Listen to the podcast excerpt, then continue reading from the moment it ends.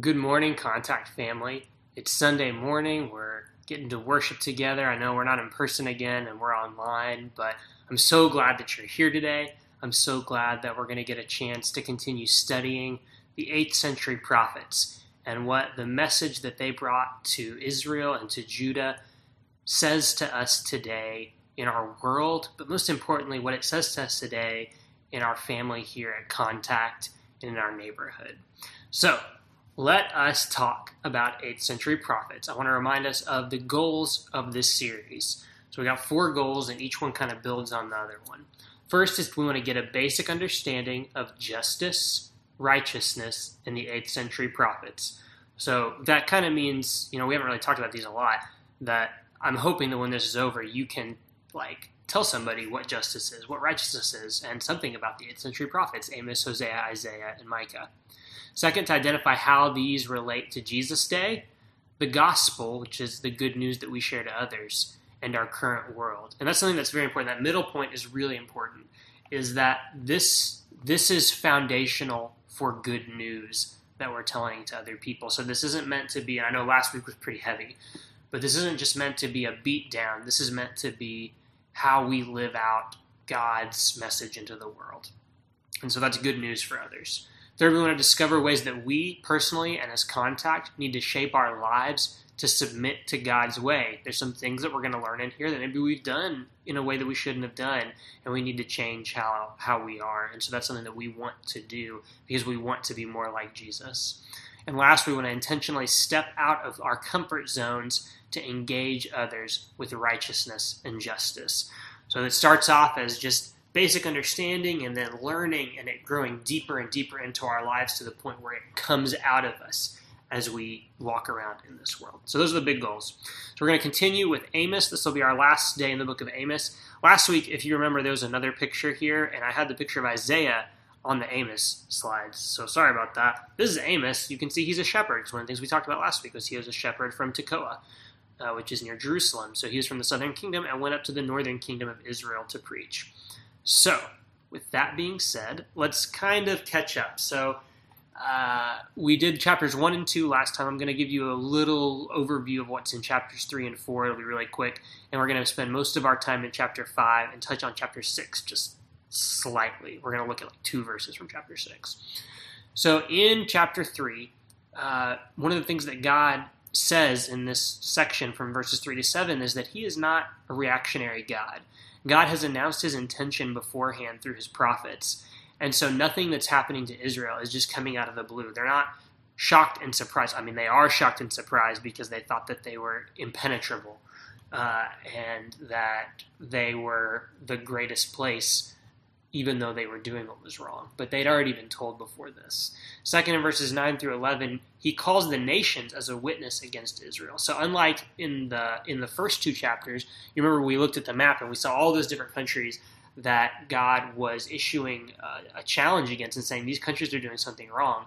Here in these these verses, those countries come back and they even say, "You guys are really messed up."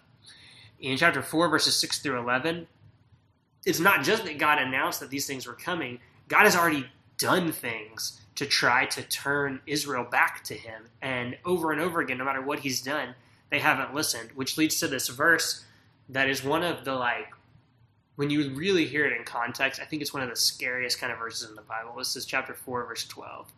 God says to Israel, Prepare to meet your God in judgment, you people of Israel. You just imagine what that'd be like for God to say, like we always say the phrase like meet your get ready to meet your maker or something like that. Like that's basically what God is saying to Israel, his people, is it's it's coming. You guys have been weighed and you've been found wanting. So, with that being said, we're going to look at first the first 17 verses in chapter 5, and then we're going to finish out chapter 5. So, we're going to read all of chapter 5 today. And this section uh, has a very beautiful poetic structure, which we'll talk about at the end and it's called uh, "The Lord Is His Name" is a phrase I want you to watch for, which will be right smack dab in the middle. So listen to this. Hear what God says to Israel. It says in chapter five, starting in verse one: "Listen, you people of Israel, listen to this funeral song I am singing." That's not a good start, right? The virgin Israel has fallen, never to rise again. She lies abandoned on the ground with no one to help her up. The sovereign Lord says, When a city sends a thousand men to battle, only a hundred will return. When a town sends a hundred, only ten will come back alive. Now, this is what the Lord says to the family of Israel Come back to me and live. So, even in this, even though he said, Get ready for judgment, here's what he's saying here in verse 4 Come back, come back. There's still a chance. Come back, listen to me. Don't worship at the pagan altars at Bethel. Don't go to the shrines at Gilgal or Beersheba. For the people of Gilgal will be dragged off into exile, and the people of Bethel will be reduced to nothing. Come back to the Lord and live. Otherwise, he will roar through Israel like a fire, devouring you completely. Your gods in Bethel won't be able to quench the flames. Okay, what, what are they doing wrong? You twist justice, making it a bitter pill for the oppressed. You treat the righteous like dirt. It is the Lord who created the stars, the Pleiades, and Orion. He turns darkness into morning and day into night. He draws up water from the oceans and pours it down as rain on the land. The Lord is his name. What's he saying there? God's saying he made things, he put things in order, so he has the right to tell you what is right and wrong, and what is just and what is unjust. The Lord is his name. With blinding speed and power, he destroys the strong, crushing all their defenses. How you hate honest judges! how you despise people who tell the truth. You trample the poor, stealing their grain through taxes and unfair rent. Therefore, though you build beautiful stone houses, you will never live in them. Though you plant lush vineyards, you will never drink wine from them. For I know the vast number of your sins and the depth of your rebellions. You oppress good people by taking bribes and deprive the poor of justice in the courts. So those who are smart keep their mouths shut, for it is an evil time. Do what is good and run from evil, so that you may live. Then the Lord God of heaven's armies will be your helper, just as you have claimed. Did you hear that? All this stuff is going on, but what's he saying again? Do what's good, stop doing evil, and then you'll get to live. Then God will actually help you the way you've claimed that he will. Hate evil and love what is good. Turn your courts into true halls of justice. Perhaps even yet, the Lord God of heaven's armies will have mercy on the remnant of his people. You remember Micah, every verse from a few weeks ago, Micah 6 8? Do justice, love mercy, walk humbly before your God. Look at that. God's, God's talking about justice and mercy together here again. Therefore, this is what the Lord, the Lord God of heaven's armies says there will be crying in all the public squares, and mourning in every street. Call for the farmers to weep with you, and summon professional mourners to wail. There will be wailing in every vineyard, for I will destroy them all, says the Lord. That's a, that's a hard thing to hear, God talking to his own people that way. And it's hard because when we hear that, we say, man, I mean, we hear some of what they're doing, but we know we've done wrong too, and we're like, oh, I don't want to hear God saying those kinds of things to me too. I want to just put it way back in the Old Testament and say that's not something that's happening now. But then we look around us and we say, man, things are not good in so many places. There's so much things that look like that. Trampling the poor. I mean, we see that all the time. And so we know that's around us. And so we say, man, what is God thinking about what's going on right now? And what is God wanting to do right now? that's one of the big questions that we have with this, and that's part of why we want to talk about these things. So, the slide you got up here now, it says Hebrew chiasm, which is an X. Chi uh, is actually a Greek word, the Greek letter for X, chi or chi. Uh, and so we're talking about a Hebrew chiasm here. So if you look at the structure, and if you go back, you can map this out and you can screenshot this or something if you want to, if you really want to go mark up your Bible with how this is. And you can see that there's a parallel structure. So we talked some about parallel structure in poetry. We talked about chiasm actually before when we were working on the Psalms. But you'll see that the the top line, verses one through three, and then the bottom line are both laments. And then you have the second one, seeking God and avoiding destruction, seeking good and obtaining mercy. So they're parallel. Then it's a warning to sinners, both times in verse 7 and in verse 10 through 13. Then the power of God to create and the power of God to punish are contrasted against each other in verse 8 and verse 9. And in the center of all this is this phrase, the Lord is his name. Why is the Lord is his name the thing that's here in the very center? Why is that so important? Well, if you remember back in the story of Israel, back early on, one of the big things in the Exodus story is Moses asks God at the burning bush, Who am I to say sent me? And God says, I am. And then after they get out of Israel and they're giving the law, there's this time when Moses goes up to Mount Sinai, and at the same time that he's uh, that he's receiving the law, the, the people of Israel are are sinning before the golden calf. And at this time, God comes before before Moses and he explains who he is. He says, The Lord, the Lord, compassionate and gracious God, slow to anger and abounding in steadfast love, faithful for a thousand generations, but not leaving the guilty unpunished, and that the third and fourth generation will suffer for the sins. Now, all of that is why is this the center of this verse? And it's because who God is, God's name represents who God is before his people and in the world. And because the Lord is his name, because Yahweh, the I am, is his name, God must bring punishment on his own people because of the way they have broken the covenant that they should have been keeping with God. So that's that's a rough rough thing, right? Okay, so we're looking next here at Amos chapter 5, still in chapter 5, going verses 18 through 27. So this is the back half of the chapter. And the question it says there on the slide is, What do you think of when you hear day of the Lord? Uh, now, in Israel's time, this was a common phrase that they had already started to see a little bit. And this phrase for a lot of people was this thing that they were like looking forward to because it was the day when God was going to knock out all the enemies. This is the day when God was going to destroy all of the other nations and make Israel the the big powerful nation that was ruling over everyone else, is the way that they were envisioning it. Uh, but what we're going to find out here is that day of the Lord really means something more along the lines of day of reckoning. Uh, and we think now, you know, more about the phrase like Judgment Day. And remember, you maybe you played the game of life. We had the game of life growing up, and you would go through the whole game, and then you get to the end, and it would be the day of reckoning at the end. And you would either end up once you totaled up all the things you collected in the game uh, you go to the, the rich place or you'd go to the poor place, uh, and and it's this idea that that everything is going to be accounted for here at the end. And so the people had looked at this as something that was going to be really great for them, and we're going to see that Amos shows a little bit different picture and shows that they have kind of just straight up missed the point.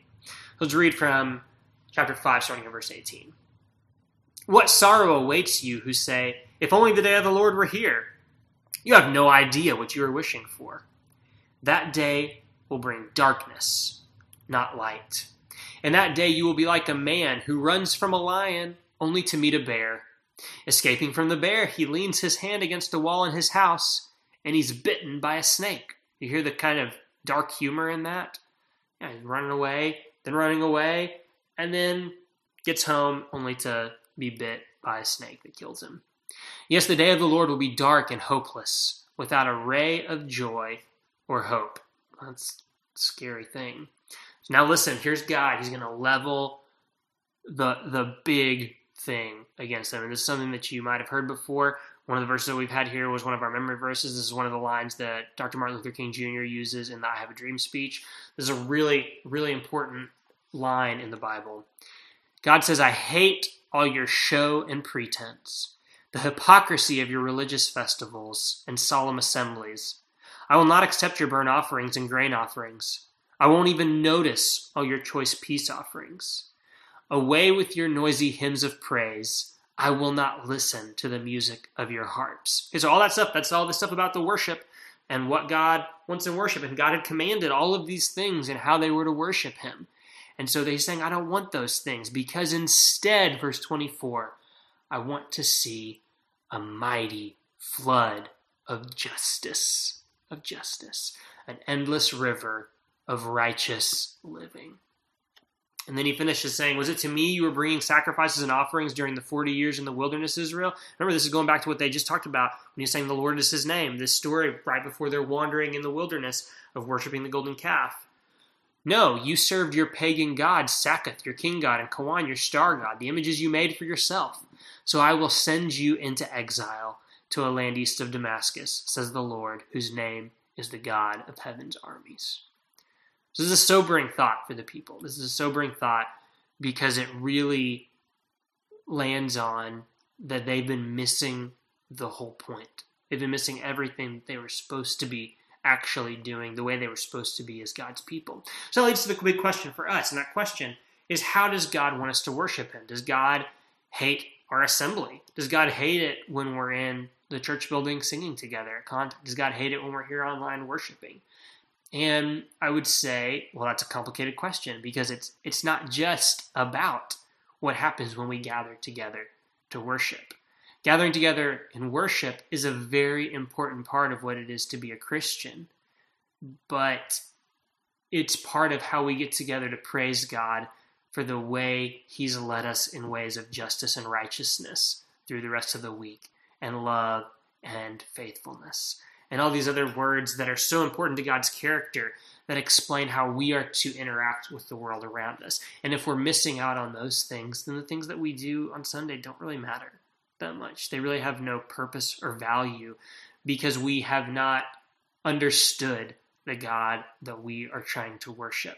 Because if we really understood the God we are trying to worship, our behavior, our actions, our hearts would go toward those in need, those who are vulnerable, those who are poor, those who are hurting, those who are broken. So, with that, I want to read one verse, one pair of verses from Amos chapter 6. So, the first part of Amos chapter 6 is kind of more of the same kinds of things, more of a rehash. And then he uses this kind of sarcastic line uh, that I think is really interesting. I'm reading from the message because it is clear.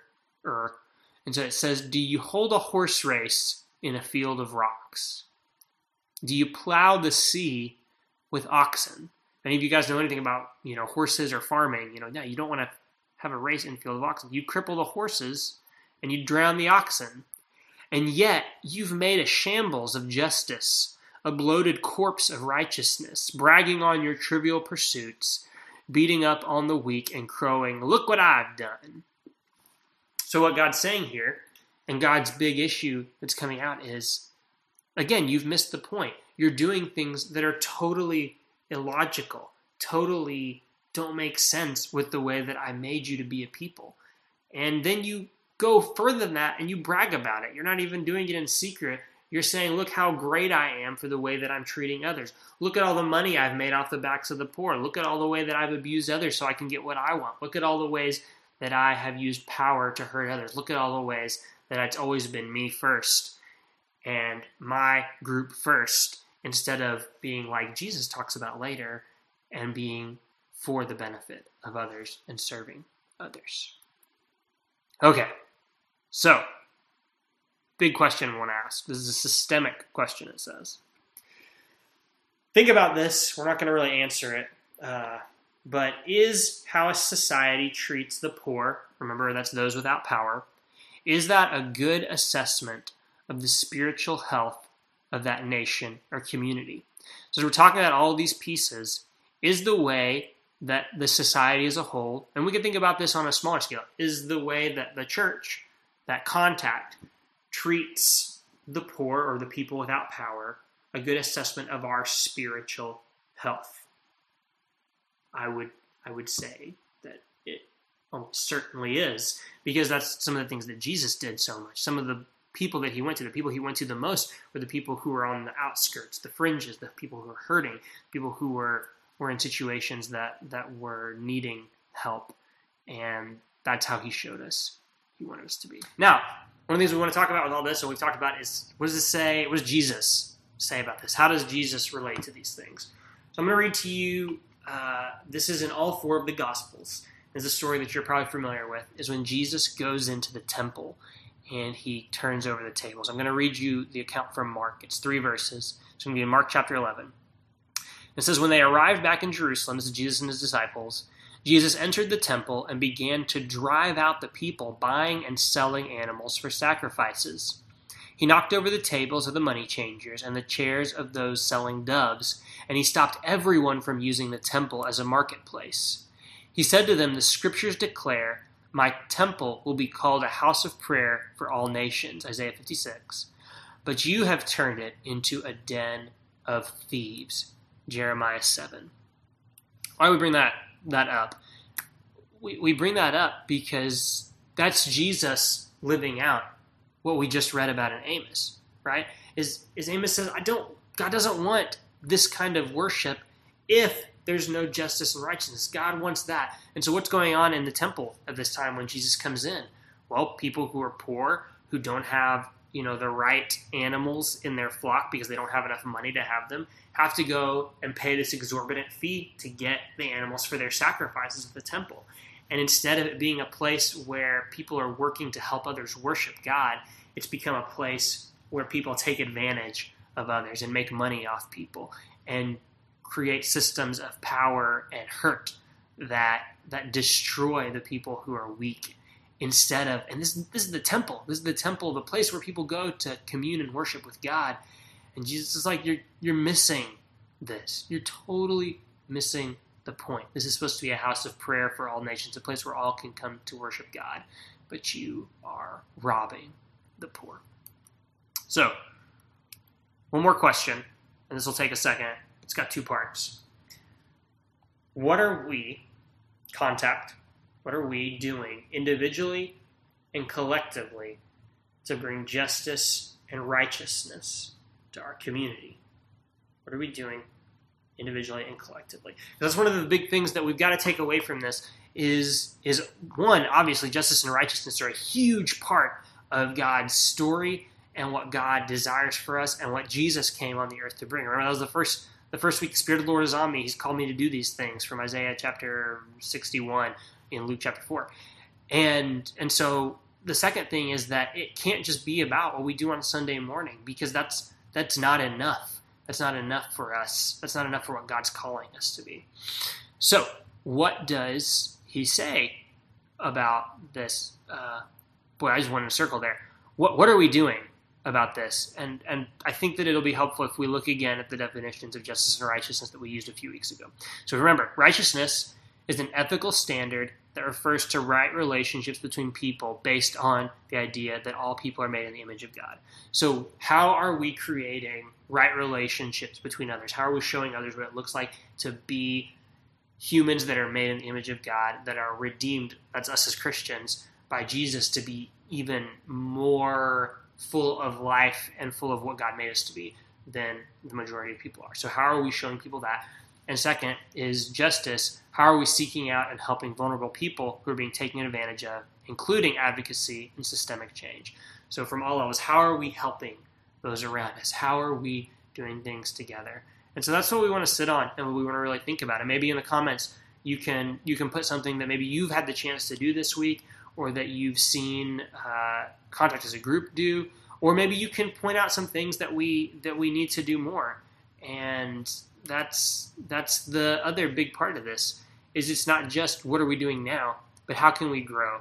Because we want to make sure that this is a place, contact is a place, contact is a community that is built on the right foundations and that is serving others. Our memory verse today, this is this is perfect fit right here, is that uh, what is it? Righteousness and justice are the foundations of your throne, is what we said, right? Righteousness and justice are the foundations of your throne.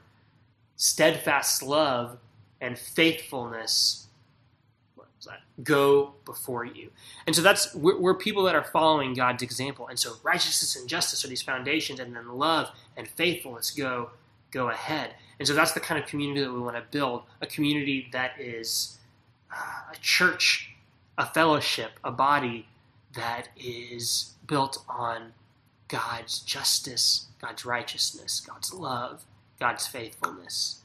How can we grow in that? So if you have ideas, this is this is a back and forth. This is something that's going to be a project that we go through until all of us are long long buried because we want to keep on working on this. We're never going to be perfect about it, but we can take huge steps and we can be more and more on the path and that's an exciting and a great and there's always new ideas there's always new ways that we can become more and more like jesus so i'm i'm excited about this. I hope that you feel more positive after this Sunday than, than we did maybe last Sunday, and that you're excited about thinking, man, yeah, there's been ways that we haven't followed through on this calling that God has given us. And if that's the case, then man, like let's pray about that. Let's find ways to recommit ourselves to God and to Jesus and to to following him. But there's also wow, we really need to open our eyes and and we have such opportunity to get on the path of serving and loving and offering justice and righteousness into the world around us. And thank you, God, for choosing us to be the community of people that you want to do that through. So let's pray, and then we will continue on with our service. God, we are so thankful for today. God, help us to get it. Help us to not be putting everything about the way we do Sunday morning first, but to put the matters of justice and righteousness that you want flowing like rivers and streams that are never ending. God, help us to be the kind of people that love justice, that do justice, that love mercy, and that walk humbly before you. God, open our eyes to new ways to serve.